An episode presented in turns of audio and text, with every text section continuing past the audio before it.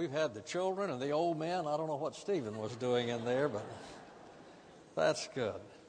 Well, today we continue our journey through the book of Acts.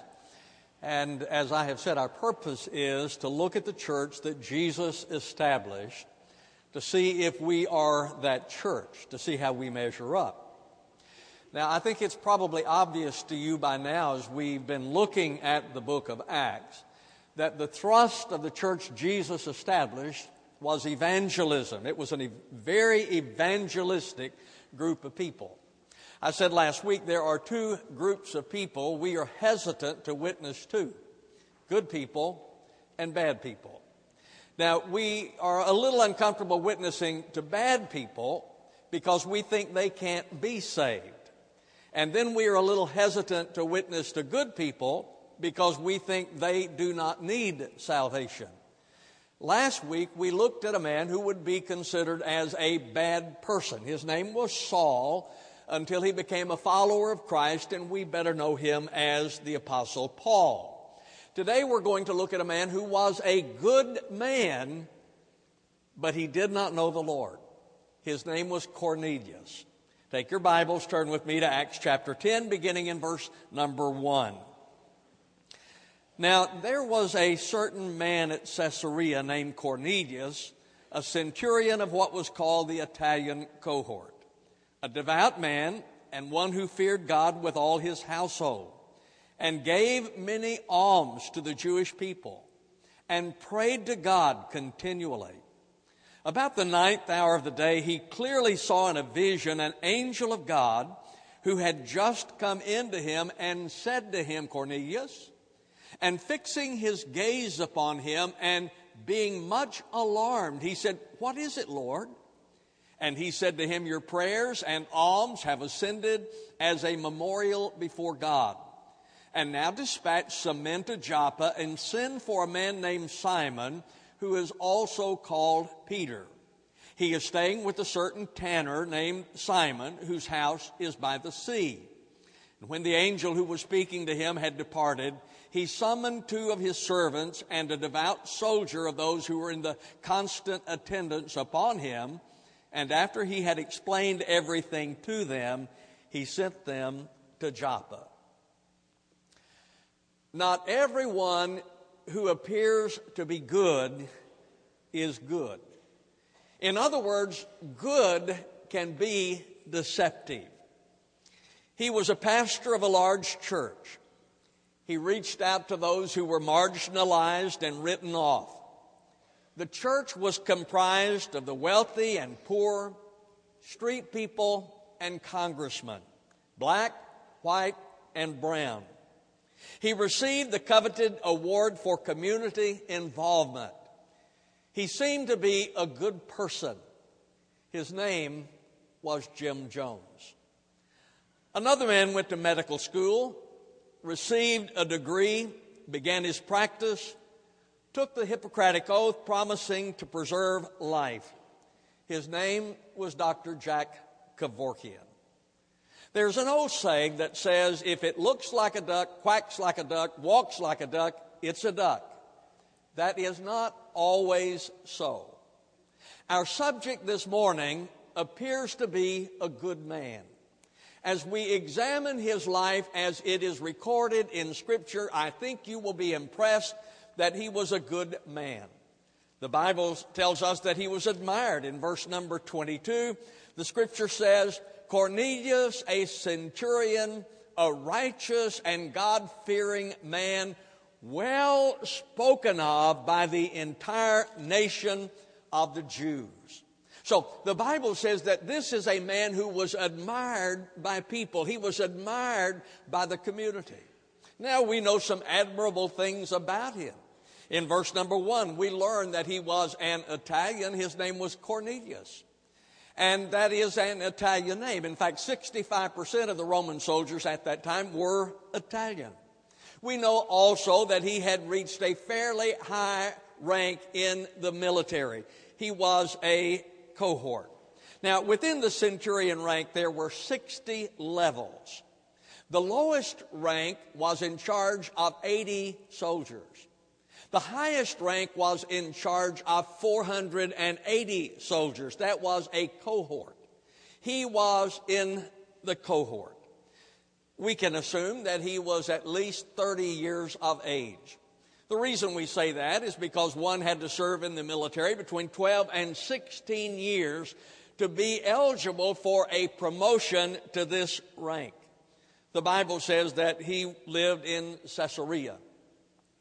Caesarea is a beautiful place. I've been there many times. It's on the coast about 50 miles northwest of Jerusalem. The water is beautiful. It is clear. This is where he lived. Now, at that time, Caesarea was the seat of the Roman governor or government, and it was the headquarters for the Roman governor. Now, it is believed by some that possibly Cornelius was a member of the security team for the Roman governor. Now, he was a respected man in his community. What I want you to see is that he was admired by society. He was also a religious man. If you look in verse number two, a devout man and one who feared God with all his household and gave many alms to the Jewish people and prayed to God continually. Now, isn't that impressive? The Bible says that he was devout. The word means holy awe or reverence that shows itself in activity. So he was a devout man, but this is not just a feeling, it is not just an emotional response. The Bible says that he demonstrated his devotion. He was a devout man. The scripture says that he feared God. Caesarea was a city of many religions, and it says of Cornelius that he was a devout man or he was a God-fearer, which means that he left the polytheism, he turned from the polytheism of that city, and he instead pursued the God of the Jews. The Bible says that he gave alms. The word alms means an act of mercy and compassion. It is any act by which one demonstrates one's love by a deed of kindness. So I want you to understand that this man gave alms. He was a devout man. He was a kind man. He ministered to the needs of people because of his kindness. Did you also notice the Bible says that he prayed continually?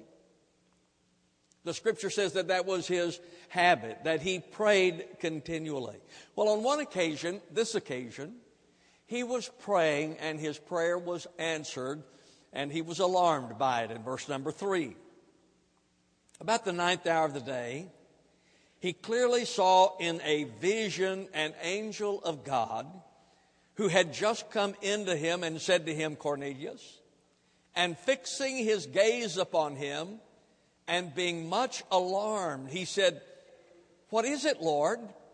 And he said to him, Your prayers and alms have ascended as a memorial before God. So now, on this occasion, he is praying, and his prayer is answered. There is a response to his prayer. Let me ask you a question Do you expect your prayers to be answered? Would you be somewhat alarmed if you were going through your time of prayer and God actually intervened in your time of prayer? Do you really expect God to answer your prayers? I have a friend who recently went to the doctor and received a very serious diagnosis. I said to him, I will pray for you. And he said to me then, Don't be mourning my death while asking God for a miracle. Do you really expect your prayers to be answered? When you pray for something, when you pray for someone, do you expect God to hear your prayer? He is praying at this time, Cornelius. God intervened, and the Bible says that he was alarmed. But not only was he alarmed, we are able to discern something about his condition as a result of what is said. You see, here is a man who is religious, but he is outside the kingdom of God. Here is a man who was admired by the people, but he is not a believer. He is not saved. He is still lost. That's a reminder to us. You see, ladies and gentlemen, the truth is, and as I've prayed about this message, my thought was and is, and as I was praying up here a, a moment ago, I said, Lord, I would imagine that there are some good people in the audience who think they are right with you when in fact they are not. This is a reminder to us that one can be sincere and yet lost. Just because someone is sincere does not mean that they are sincerely right. They can be sincerely lost. For instance, I can go to the medicine chest and pull out a bottle and take it thinking that it is a medication that will help me, but if it is strychnine, even though I am sincere, I'm still going to die. There are consequences to it. The point is that, that we can be sincere in the beliefs we hold, but that does not mean the beliefs we hold are correct. We can be sincere and yet lost. We can be religious and yet lost.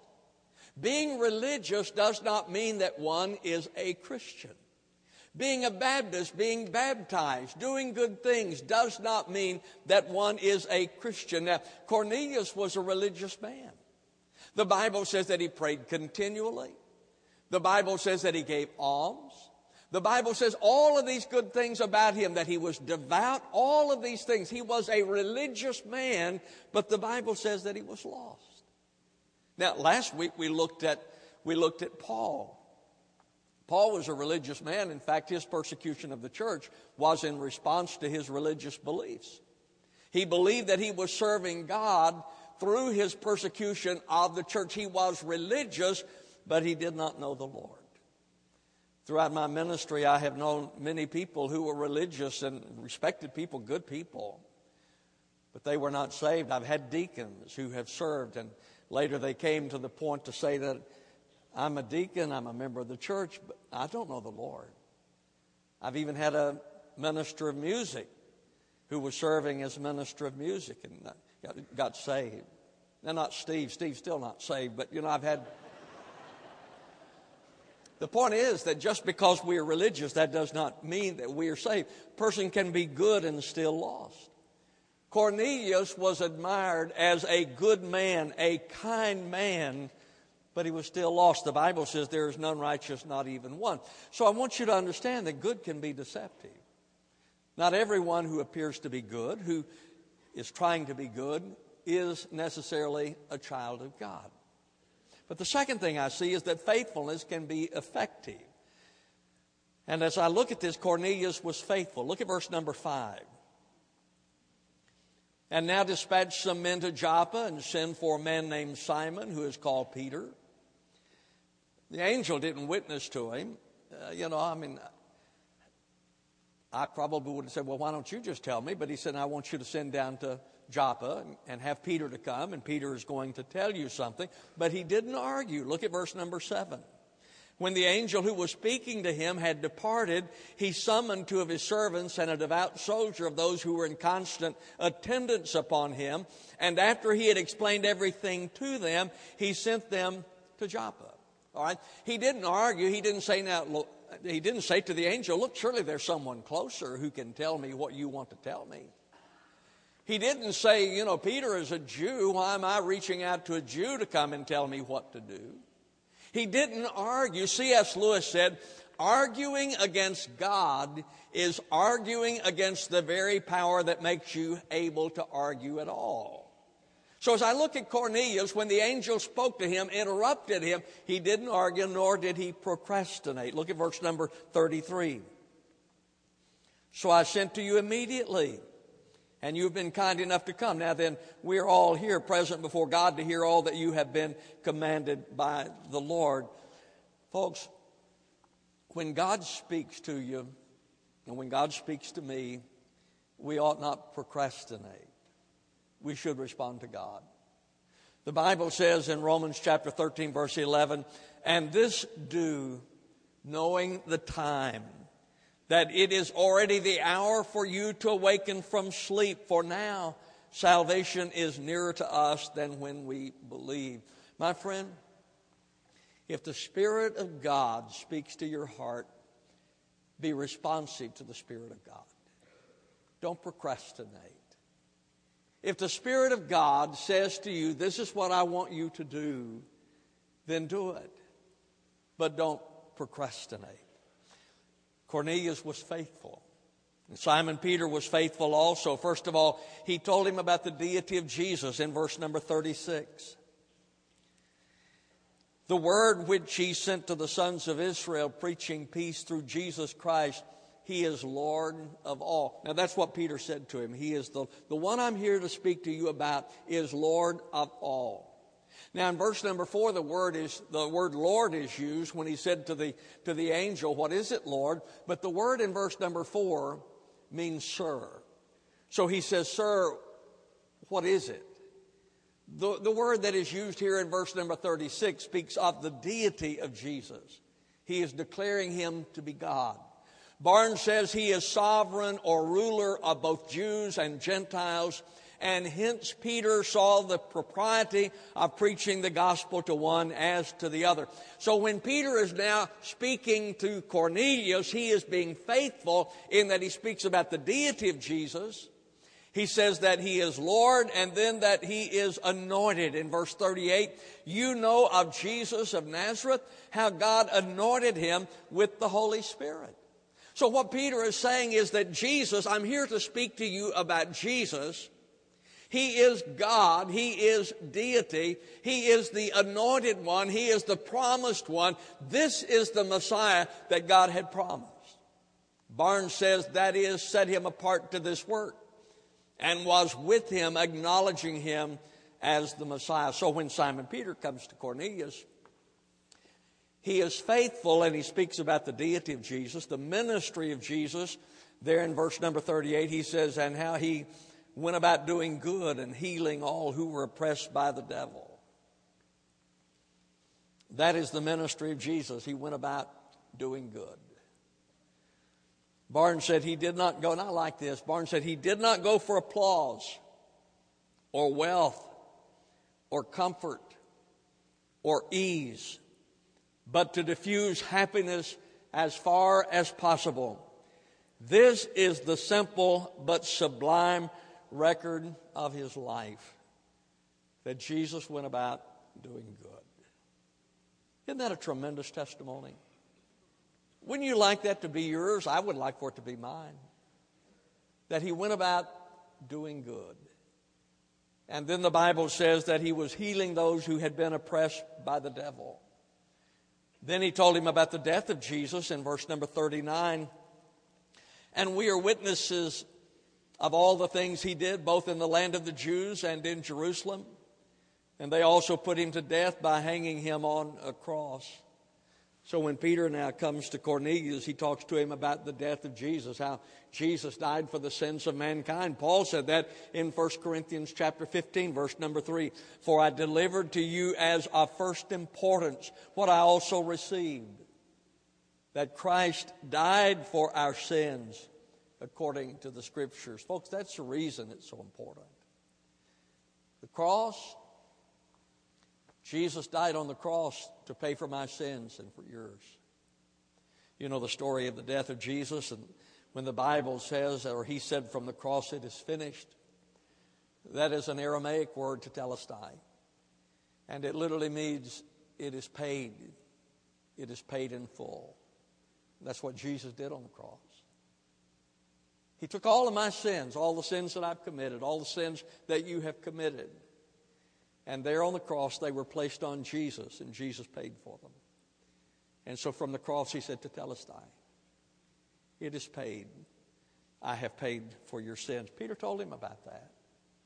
And then he spoke to him about the resurrection in verse number 40. God raised him up on the third day and granted that he should become visible, not to all the people, but to witnesses who were chosen beforehand by God that is to us who ate and drank with him after he arose from the dead. Jesus died, he rose from the grave. Many times I have stood in the tomb at Gordon's Calvary and thought about the uh, resurrection of Jesus, the empty tomb. He's not there because God raised him up. Now, the rumors went out that perhaps he had swooned and was revived, or maybe the disciples came and stole his body. Peter's, no. No, that's not what happened. Peter, talking to Cornelius, said, God raised him up. And Peter saying, these are, these are not rumors. He said, there are witnesses. Those who, those who have seen the resurrected Christ, not rumors. No one stole his body. He didn't swoon. God raised him up. And there are witnesses. In 1 Corinthians chapter 15, verse 6, after that he appeared to more than 500 brethren at one time, most of whom remain until now, but some have fallen asleep.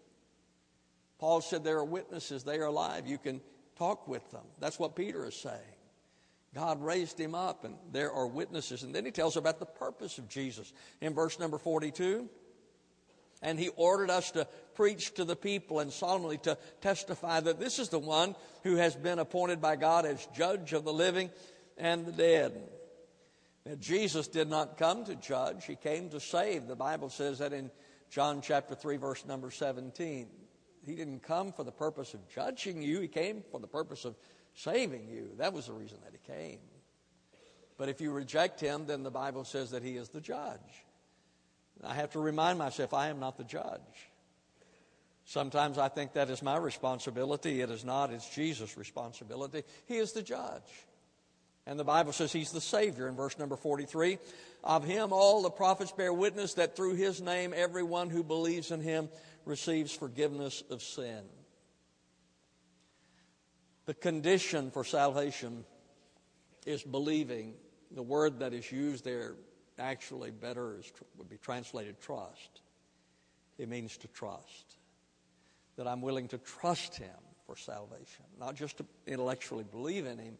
Satan does that. But to, but to trust Him. The consequence is forgiveness. That if I trust Him, then I am forgiven of my sins.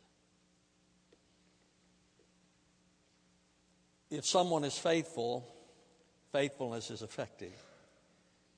And if we are faithful, the lost will be receptive. Spirit move, verse 44. I, I, I, love this passage of Scripture and what happened.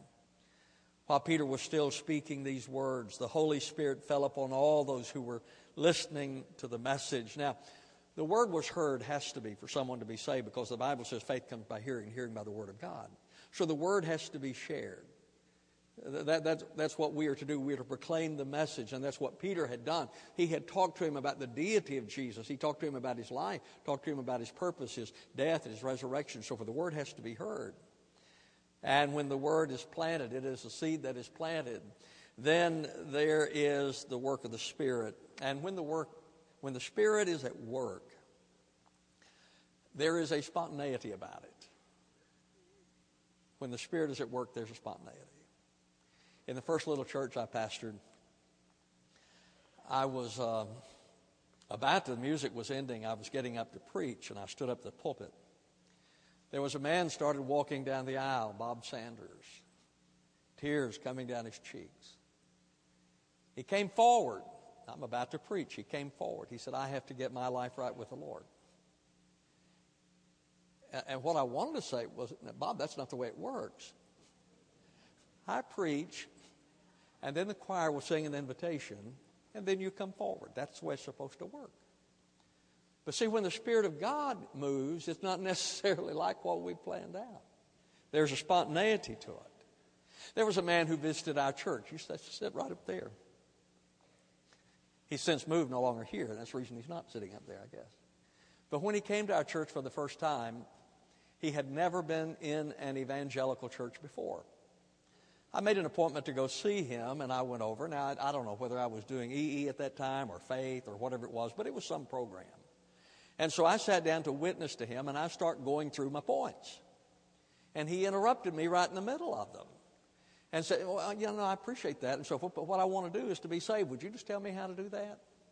I think, Oh, that's, that's what I'm doing. If you'll, if you'll sit back and listen. But I abandoned my program and just told him, you know, that if he understood that he were a, a sinner and that Jesus died for sins, and we prayed and he received Christ, he came to this church and was baptized, and now he is a member at First Baptist Church in Camden. See, when, when, the, when the Spirit moves, there is a spontaneity about it and a power to it. When the Spirit moves, the lost are found, the blind see, the dead are made alive, and religious become righteous, and believers are amazed. Look at verse 45. And all the circumcised believers who had come with Peter were amazed because the gift of the Holy Spirit had been poured out upon the Gentiles also. They were amazed that God's grace had been extended to the Gentiles. God saved the Gentiles. I'm still amazed when somebody gets saved, aren't you? There's a lady in our community. I had known her for five or six years and had talked with her off and on and talked to her about the Lord and so forth. She was from a different religion, not denomination, but religion. Not long ago, she came to my office and sat down, and I shared the gospel with her, and she was saved. And boy, she's on fire for the Lord. She's a member of our church now. She's on fire for the Lord now, using the platform God has given to her to tell others about what God has done in her life. I'm amazed. I was talking with uh, John Keller, who's a pastor of First Baptist Church in Hilton Head yesterday. He had called me, told me he took his car in to have it serviced. While he was there, he was talking to a man who told him, and John began to talk to him about the Lord, and he told him that he had grown up Jewish and he said he'd gone to a Jay Strack crusade, and he said, and I got saved there. And he's a member of a Christian church And He said after he got saved, he called, uh, he called his dad because he wasn't sure how his dad was going to respond. He said, Dad, something happened to me. It's a little unusual. I wanted, he told him about it, and his dad said, Well, son, something unusual happened to me. And he said, I gave my heart to Christ. When the Spirit of God moves, there is power. And, folks, the thing is, the lost are receptive if we share the gospel. Cornelius was saved and he was baptized. And if you tell someone about Jesus, if you know Jesus and you tell someone about Jesus, the Spirit will do his work and people will be saved. Let me conclude. Bad people can be saved. Saul of Tarsus became the Apostle Paul because Jesus changed his life. Bad people can be saved. But good people can be saved also. Cornelius was a good man, respected in the nation, religious man, but became a believer in Jesus Christ.